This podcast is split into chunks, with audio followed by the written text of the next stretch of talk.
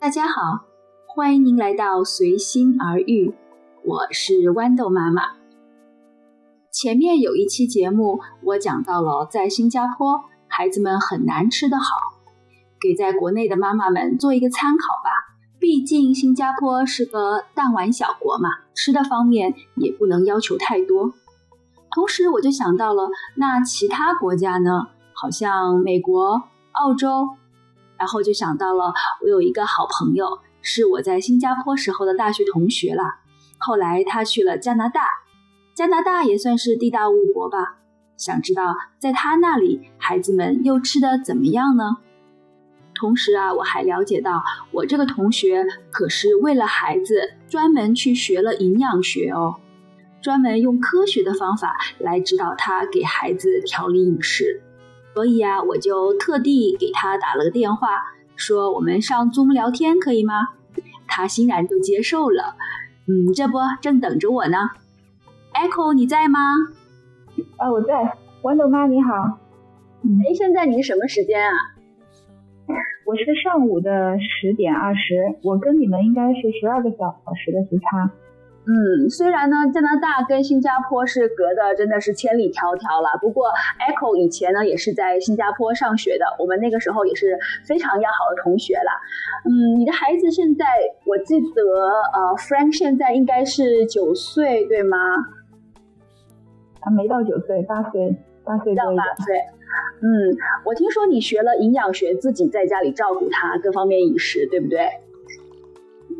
对，因为他从小也体质不太好，然后脾胃也不是很好，所以呢，我就后来想有时间吧，就去学了一下营养学的东西，这样更便于日常的这种对他的饮食调理。那么 Frank 他平时就是包括上学啊、回家，一般的这个饮食的那个习惯是怎么样？就饮食的时间表啊、作息表这些是怎么样子？早上8:30上学，到学校开始上学，然后到10:30左右的时间会让他们吃一点点心，上午的点心，然后到了12:30再吃午饭，然后下午2点多就放学了，是这样的。所以呢，他在家里吃完早饭，然后我会给他带上午的点心，也带中午的午饭到学校。所以午饭是你早上做好的吗？对，早上起来做的。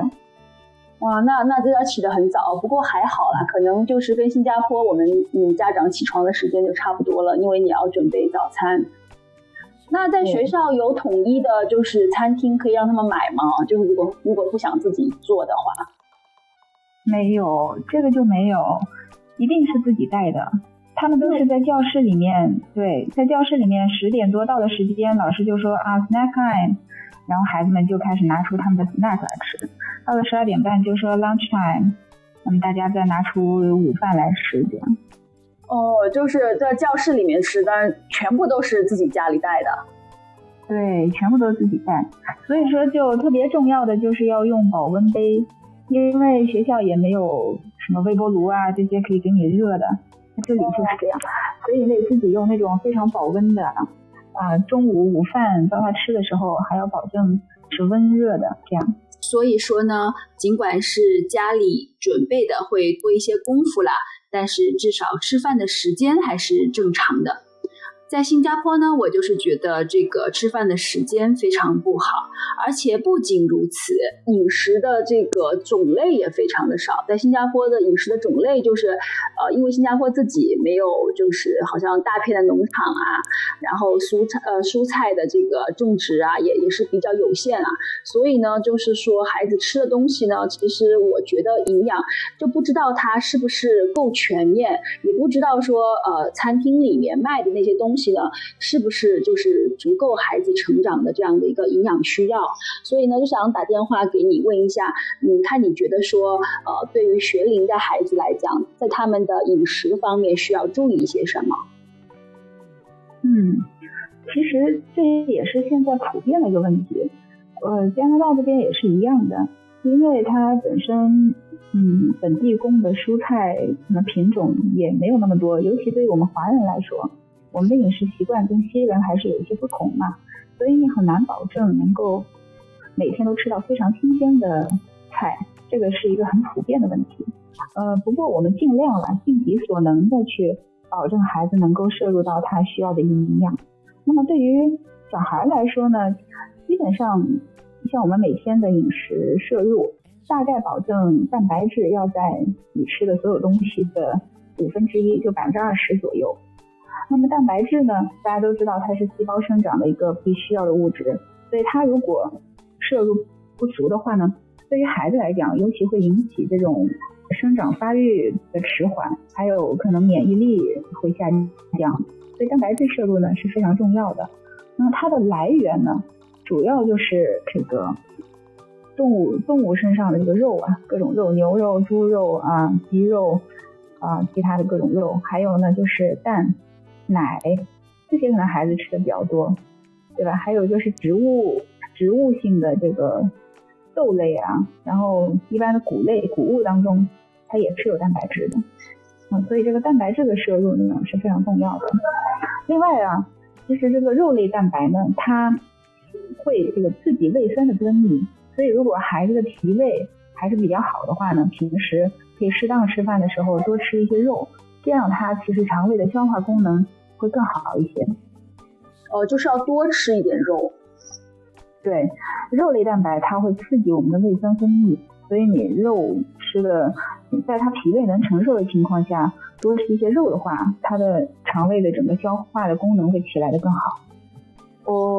就是我倒会担心说肉吃多了就是会长得比较壮啊，因为现在因为这个疫情的缘故，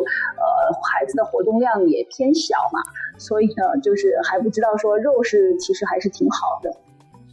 对，肉是挺好的，当然孩子的这个均衡也是要注重了，就是你大概的比例还是要控制，你不能说他吃很多肉，然后不爱吃菜啊，然后呢又不怎么运动，那么这样的话可能就是摄入过多了。那吃菜呢，是什么样的菜都行吗？对，其实蔬菜的话呢，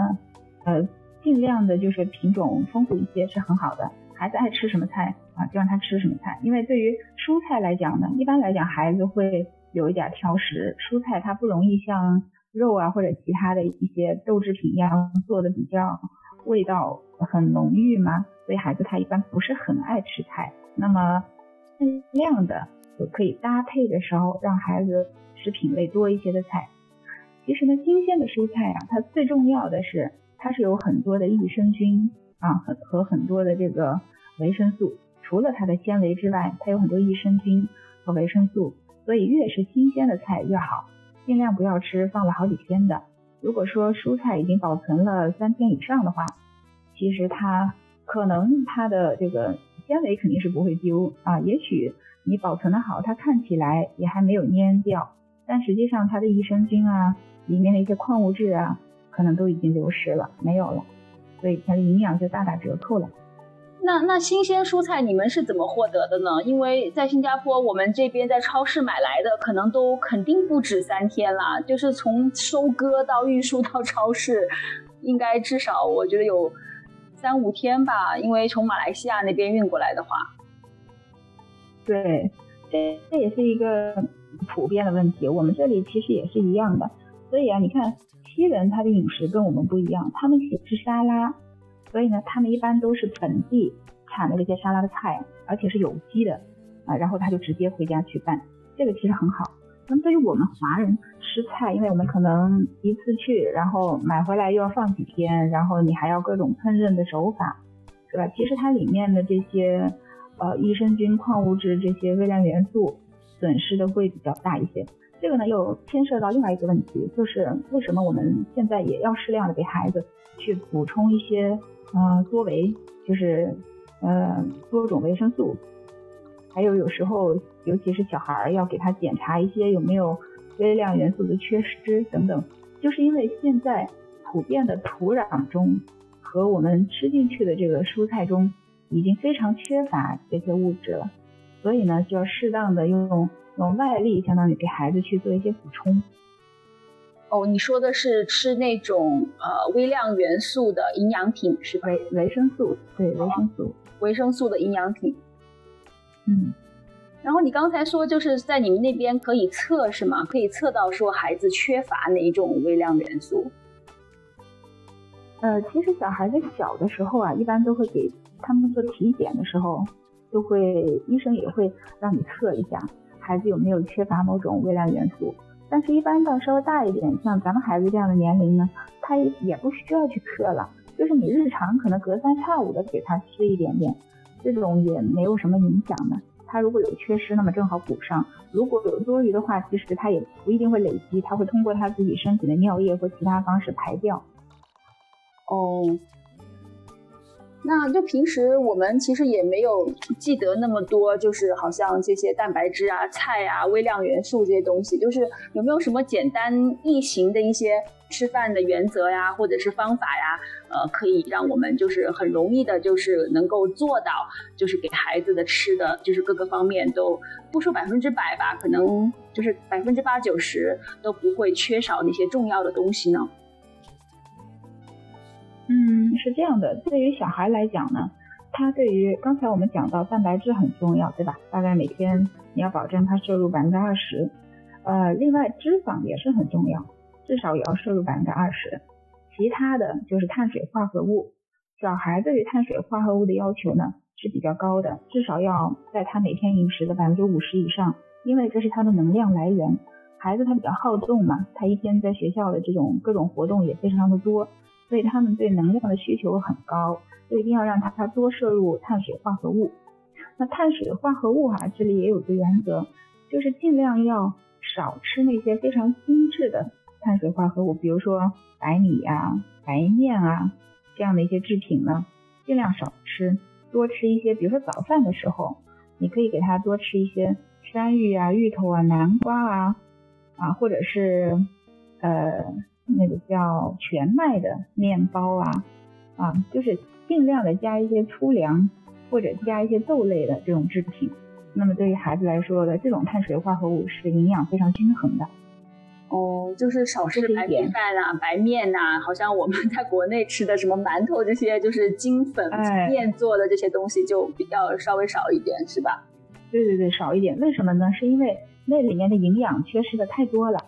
就如果是全麦的话，你看它那个白面很白，所以你那个全麦的面粉，它里面就有掺杂着，其实是它外面的一层那个麸质的东西，对吧？外面的一层壳的东西也磨在里面了，它的颜色就没有那么白。其实它外面的那一层壳里面就含有了各种各样的一些这个矿物质、微量元素。那么如果我们在那个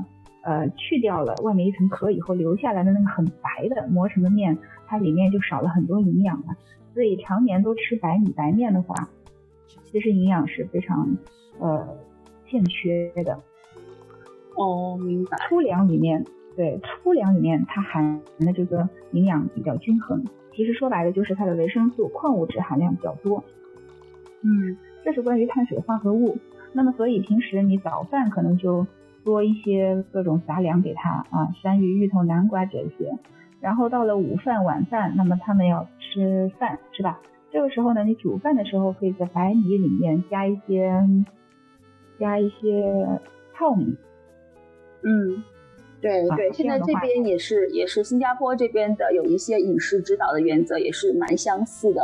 只是就好像这些科学的这些饮食配餐啊，好像我们也都知道，但是孩子的口味有时候会很挑啊，你怎么可以让就是孩子能够把你准备的东西就是都吃下去呢？因为可能你煮了啊各种都有，但是他可能就吃其中的一种，或其他又不爱吃，怎么办？有没有什么好的经验啊？这个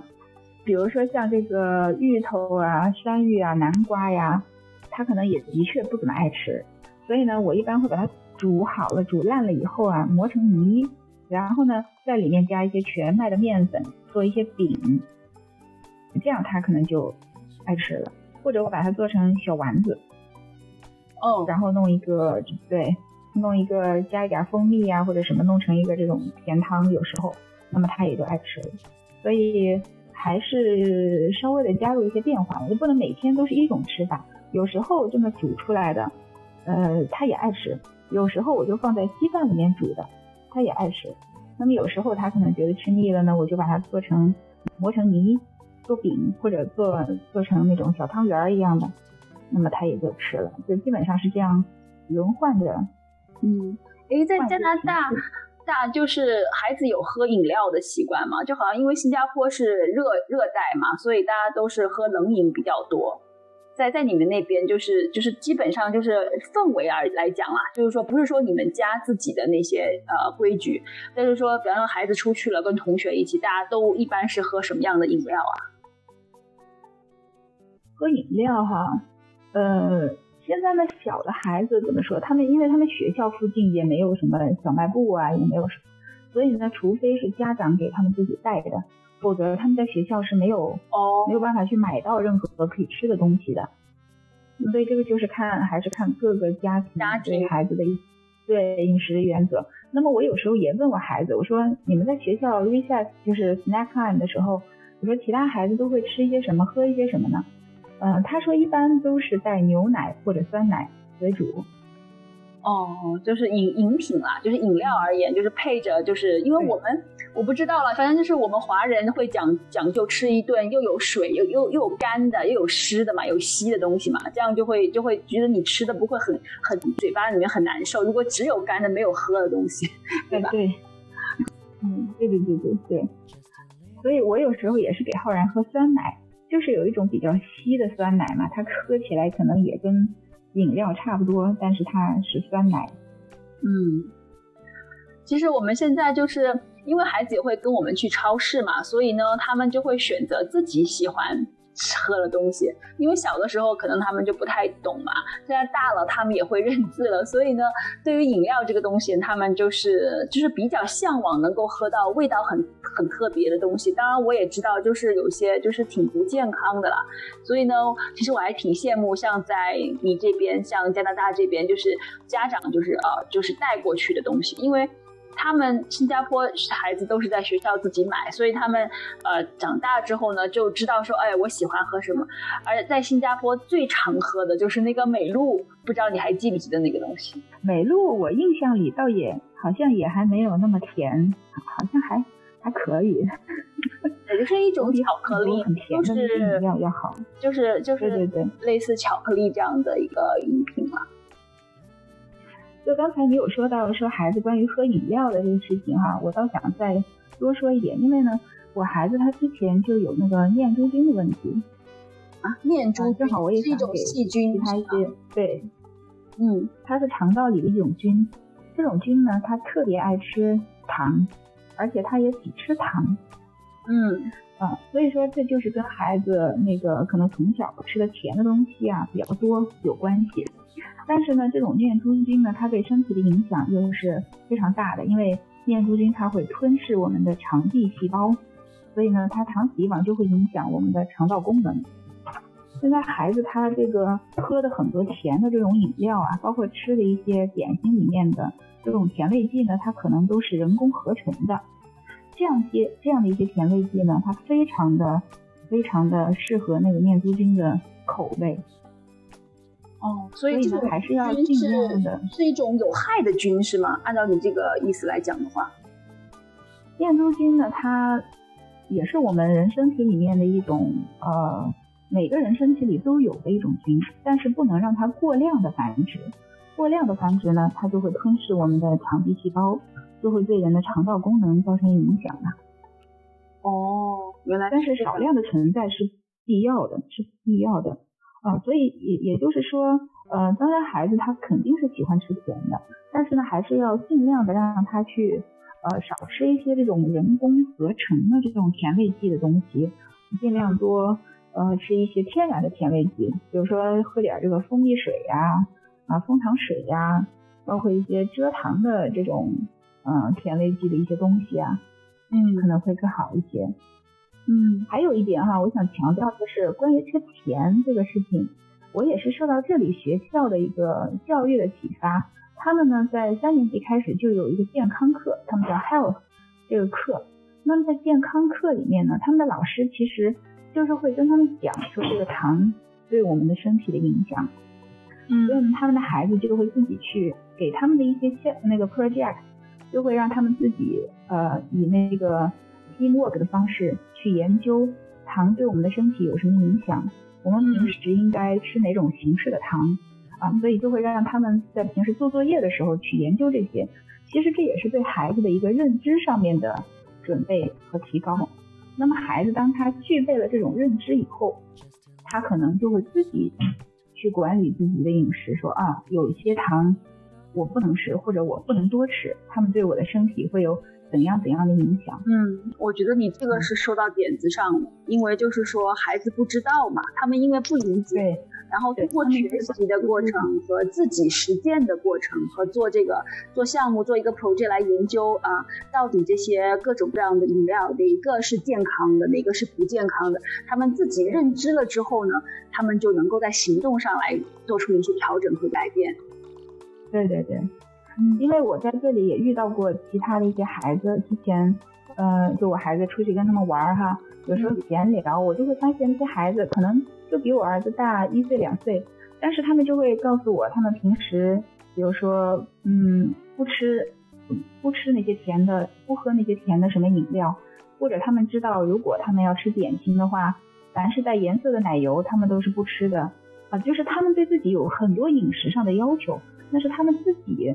学到了这些知识以后自己对自己提出来的，而不是家长要求的，或者我们强迫的，我们藏起很多东西不让他们吃，不是这样的。所以说我觉得最主要的，如果孩子到了一定的年龄，还是可以通过一些比较有趣味性的方式啊，让他们自己去提高这方面的认知，只有这样他才会自己真正的去管理一下自己在这方面的这个饮食习惯。哇，你说的太对了。其实我们家长也是能管能逼也只是一段时间，要是对一个长远的一个眼光来看的话，他毕竟会长大，所以饮食呢他自己还要学会自己怎么管理，这个是最根本的啦。对对，是这样。对了，刚才你提到说你自己给孩子准备一些什么小丸子啊，还有其他那些汤汤水水的，那你平时要花多长时间做饭啊，每天大概？我呢基本上做饭是这样的，就是我买了一个慢炖锅，就会让它炖汤，我基本上每一天都会有一个汤，然后要么是排骨汤要么是鸡汤，要么是那个蔬菜汤，所以每天有个汤。但是呢我也会用这个汤呢再来煮一些干丝啊豆制品啊，那么在这个干丝和豆制品的里面呢，我可能再加一些香菇、木耳啊、虾米，这些都是很补钙的哈，虾米都是非常补钙的。然后呢，有时候加那个小小的海带头啊，然后有时候还加一些其他的海鲜的东西，干贝啊什么的，这样炖一炖。那么里面的干丝啊或者豆块啊，他很爱吃。那么另外再弄一个蔬菜，这样。所以基本上就是有肉，然后有点汤，然后有蔬菜。然后尽量哈，我自己的一个原则是，因为如果你只是清汤寡水的一个菜又一个菜又一个菜，你一天孩子你也做不了几个菜，对吧？没有那么多时间，所以尽量的呢，就是在一个炖的什么菜里面啊，就放了好几样了，你就大概去自己干一下啊，各种营养都有了没有，然后你就放好多种东西在里面一起炖，那么这样的话呢，其实它整个营养比较丰富，然后你也不会花太多的时间。基本上我就是用那个骨头汤挖一点，然后放到里面，就让它在那炖着，另外再炒一个菜，其实也要不了太多时间。哇，真的是就是煮饭，就是通过一段时间的时间的话，都会总结出一些很厉害的一些经验，就是总结一些比较省时的方法。然后又能尽量保证吃的足够丰富，但是又不需要弄很多样菜的。好啦，有时间再多找你要一些那个煮菜的食谱，好吗？好的。好啦，今天我们就聊到这里。好的。谢谢你光临我的节目啊，可能以后还会有问题问你哦。好，希望以后还有机会再来跟大家一起聊。好，拜拜。好，拜拜。同时也感谢您的聆听，我今天的节目就到这里啦。我还要提醒您订阅我的节目哦。